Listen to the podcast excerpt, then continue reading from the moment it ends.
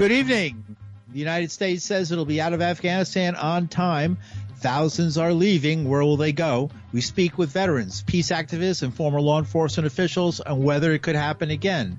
A terrorist attack leading to the invasion of a country far, far away. With these and other stories, I'm Paul DiRienzo with the WBAI News for Tuesday, August 24th, 2021. Millions of Afghans face the risk of starvation and catastrophe on top of catastrophe. The head of the United Nations World Food Program has warned, saying the agency needs $200 million by the end of the year to continue its operation in Afghanistan following the Taliban's takeover.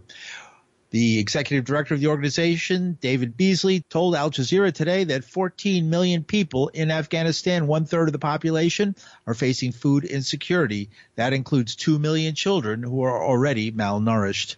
On top of years of conflict, Afghanistan's food security has also been threatened by drought and the coronavirus pandemic. Beasley said the Taliban have calibrated, cooperated, and given us access we need, adding, I hope it continues. And just moments ago, President Joe Biden said he's sticking to his August 31st deadline for completing a frantic airlift of Americans, at risk Afghans, and others seeking to escape Taliban controlled Afghanistan.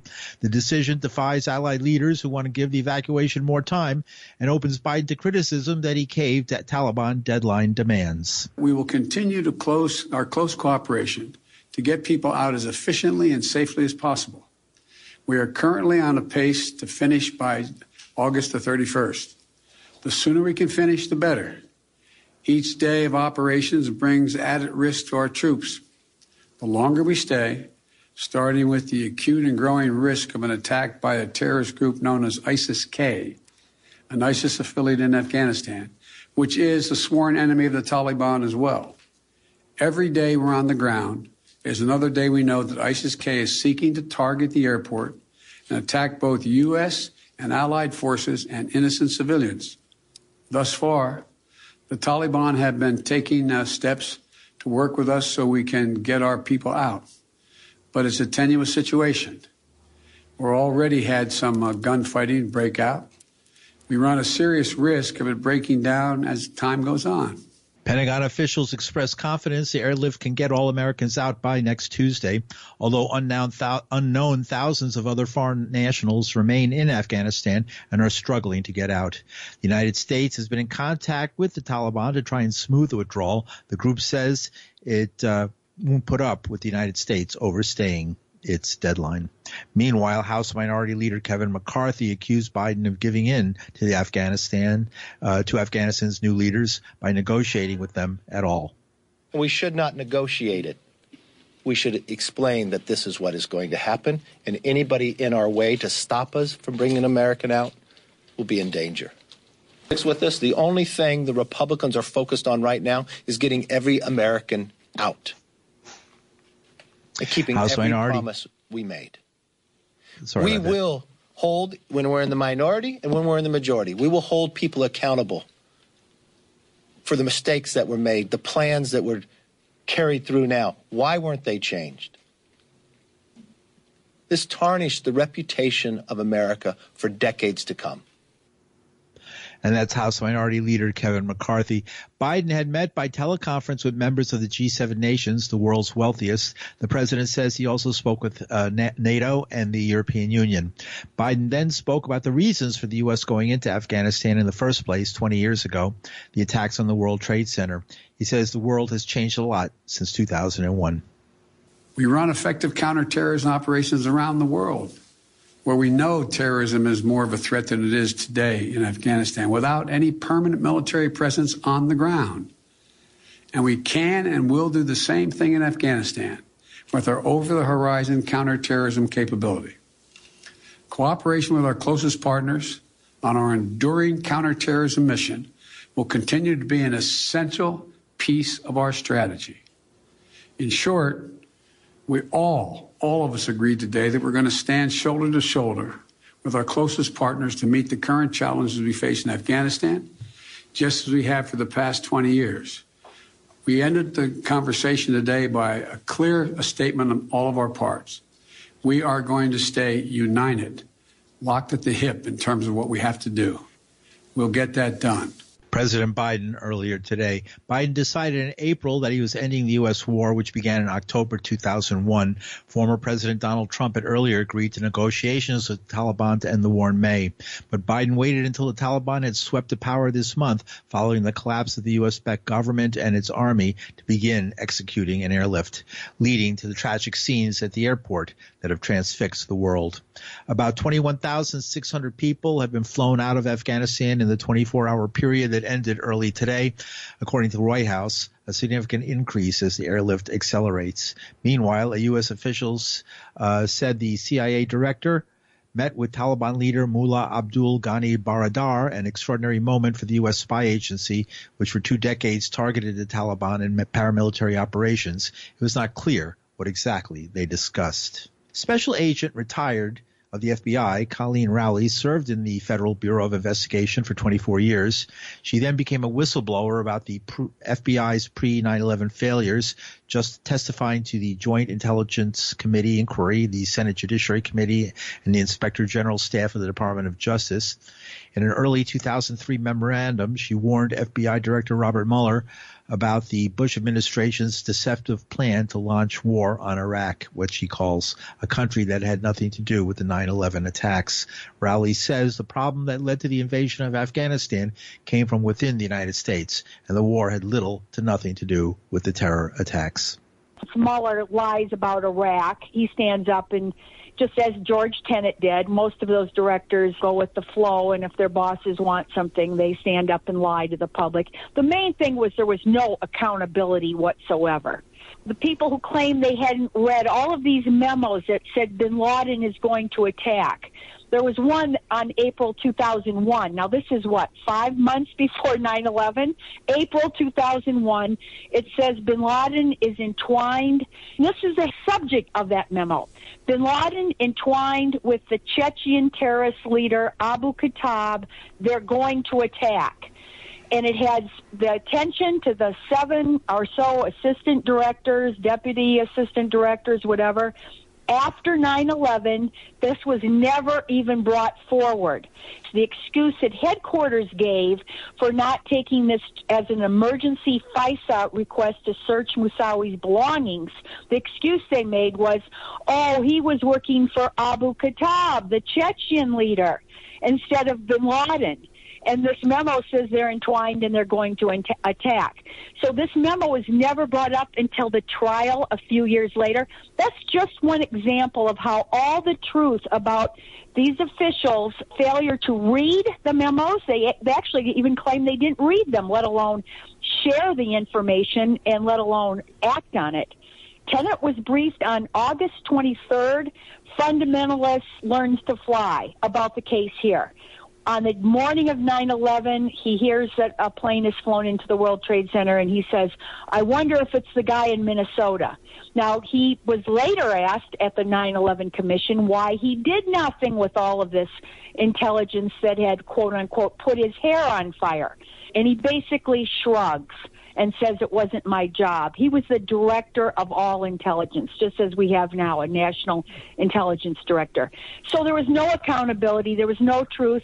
And all of the, the people who wanted to start their glorious war on Iraq and also Afghanistan, basically six or seven countries in the Mid East, that was this long plan that they had had since for years and years. If they got their new Pearl Harbor, then they would launch war on the Mid East. And according to Madeleine Albright and all the rest, they would somehow bring democracy and basically conquer the Mid East. Will the police authorities be overruled by the military and intelligence authorities? After I don't believe at all that we're safer. All of this waste and killing millions of people and climate damage and making all these people homeless, I think it's actually hurt the United States plays geostrategic games to gain permanent military bases. That's what we were doing in Afghanistan long before 9/11 when the U.S. under the Zbigniew Brzezinski's global chessboard game, he was basically using bin Laden and the Taliban as proxies. We just ignored using the justice system on trying to get accountability for any of these crimes and that is former FBI agent Colleen Rowley. and she served in the Federal Bureau of Investigation for 24 years. She was named along with two other corporate whistleblowers as Time Magazine's 2002 Persons of the Year. She referred to Zacarias Moussaoui, a French citizen who was a member of Al Qaeda, pleaded guilty in U.S. federal court to conspiring to kill citizens of the United States as part of the September 11th attack. He's serving life in prison without parole at the federal ADX Supermax prison in Florence, Colorado.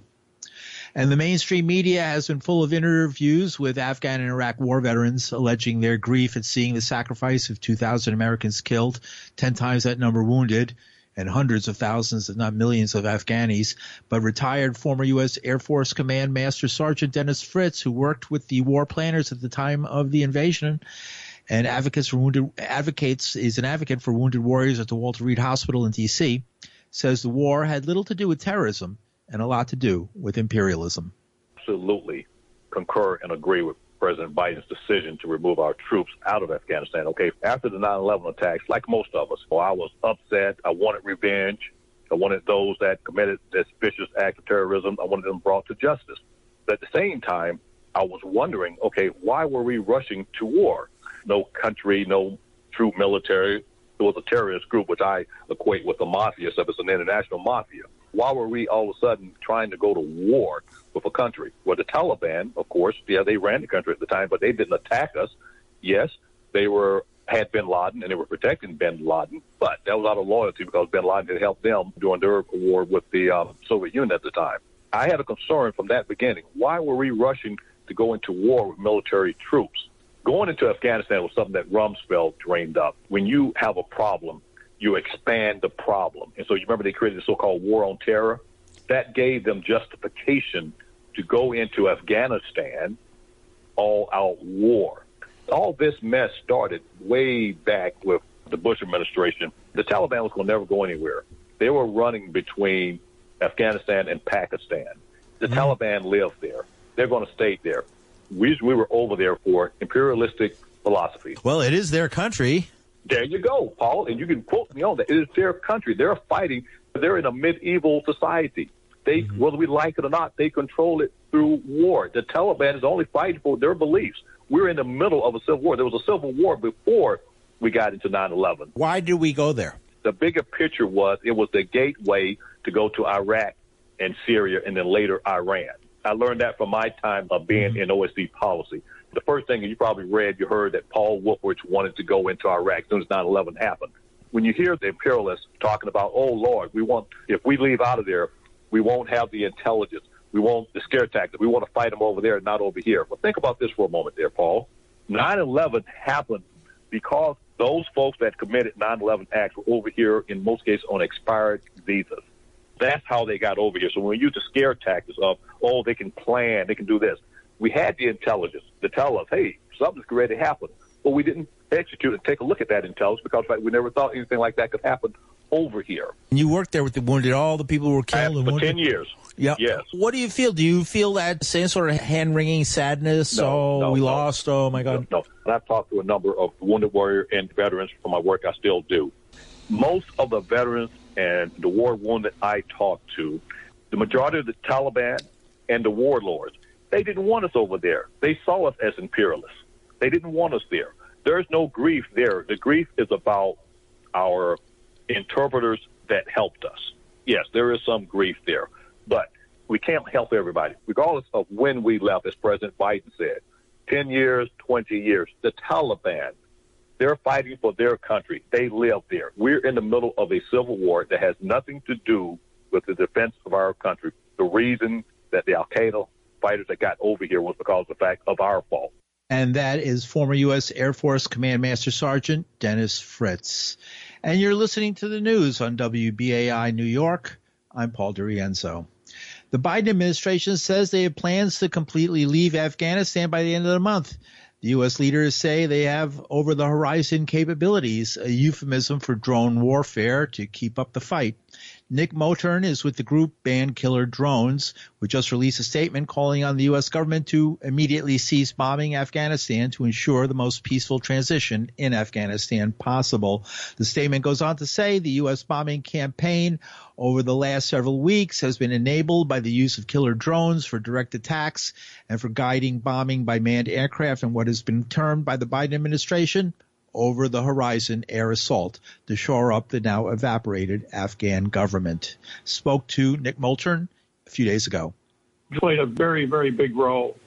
Armed drones, surveillance drones played a very, very big role in the conduct of this war and the way it turned out. More than 10,000 Afghan people have been killed by drone attacks, according to the Bureau of Investigative Journalism. Many more have been wounded, and probably tens of thousands of people have been traumatized in villages and towns where drone attacks have been conducted. In Pakistan, uh, more than 4,000 people have been killed by U.S. drones. This has been a strategy, a weapon that has exacerbated the situation of the U.S., has proved to be a, an organizing tool for the Taliban. At this point, the U.S. still looks toward using drones to quote unquote fight terrorism. And in Joe Biden's explanation of what was going on in Afghanistan earlier this week, he was quick at the beginning of his talk to say that the U.S. will continue to use drones and manned aircraft to attack quote unquote terrorists. This over the horizon term was coined by the uh, War Department to explain how U.S planes that had to leave, drones and manned aircraft had to leave Afghanistan, would be repositioned in Qatar, the United Arab Emirates, maybe Kuwait, and would be flying back over the horizon into Afghanistan to attack. They said, well, we're only going to attack terrorists, but then it developed that they were very determined to also support what was left of the puppet government of Afghanistan. Now, over the horizon applies the U.S. determination to attack people they identify as terrorists in any country at any time, anywhere.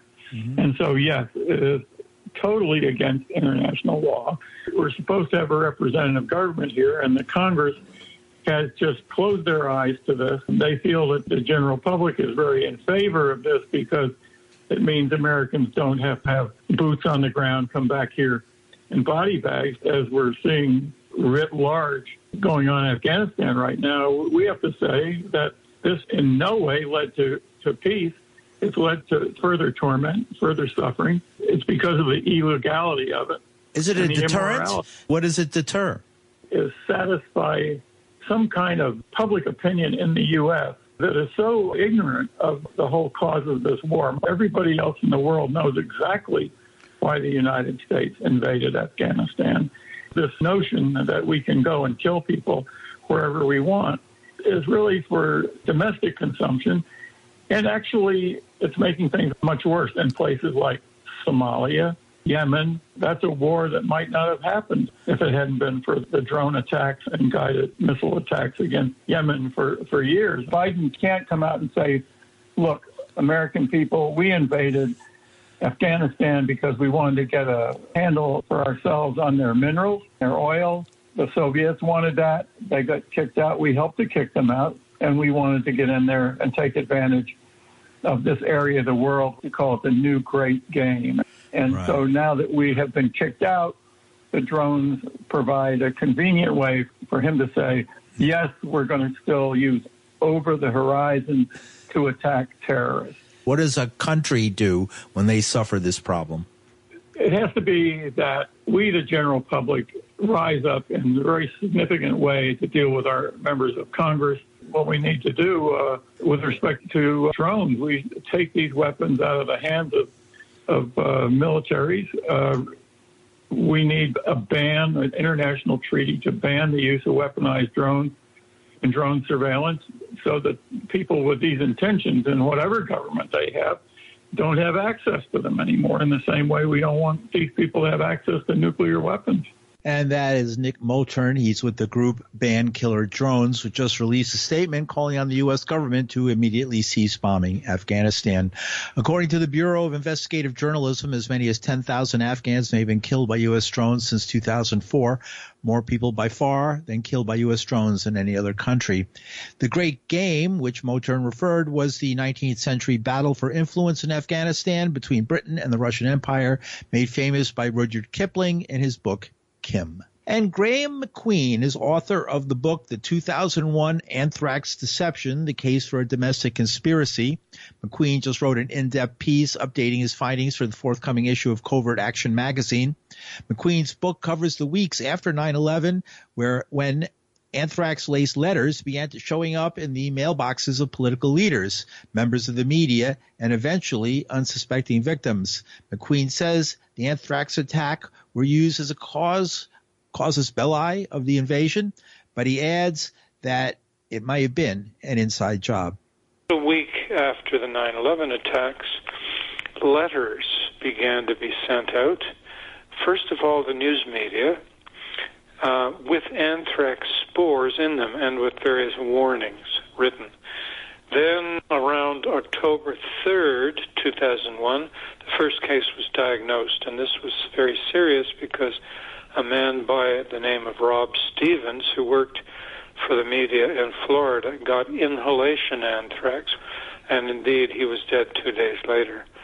That was the first wave of attacks.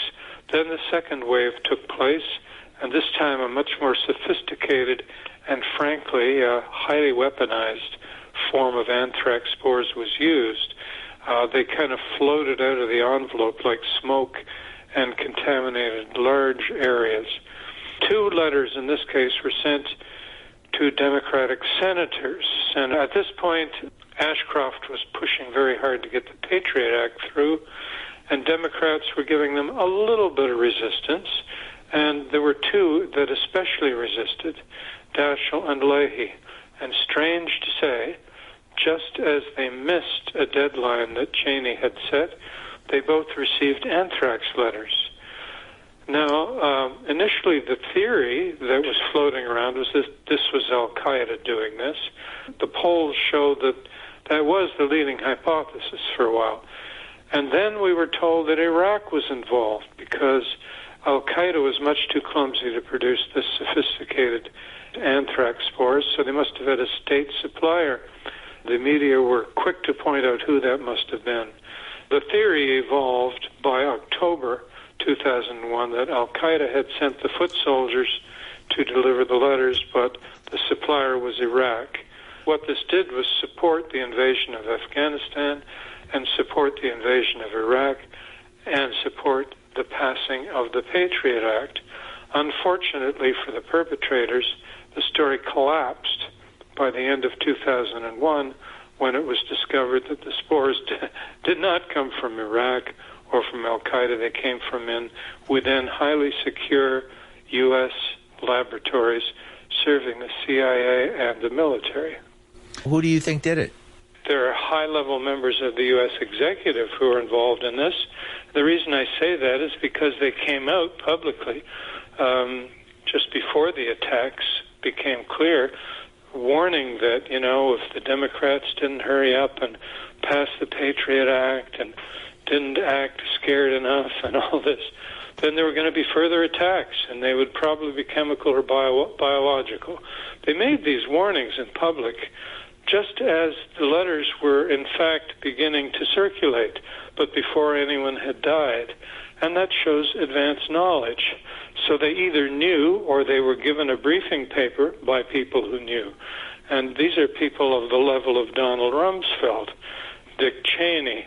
These are very high level. But in addition to that, there are obviously people in the two labs that are most suspect Dugway Proving Ground, which mainly serves the Army, and the Battelle Memorial Institute, which serves the CIA. Wake up, America. This was an attack on Congress with a weapon of mass destruction, something we never think about, and it came from within the U.S. biodefense program. The word conspiracy is an amazing propaganda word. I used it on purpose in the title of my book. I said the case for a domestic conspiracy. People said, don't use that word. People will think you're a conspiracy theorist. I said, this is a word we mustn't give up. A conspiracy merely me- means a secret plan by two or more people to commit an illegal or immoral act. And I'm going to prove in this book that it was a conspiracy. There are lots of conspiracies around, and the U.S. people should wake up to the fact that various agencies of the government are involved in these conspiracies. Graeme MacQueen is author of the 2001 Anthrax Deception, the case for a domestic conspiracy. MacQueen just wrote an in-depth piece updating his findings for the forthcoming issue of Covert Action magazine.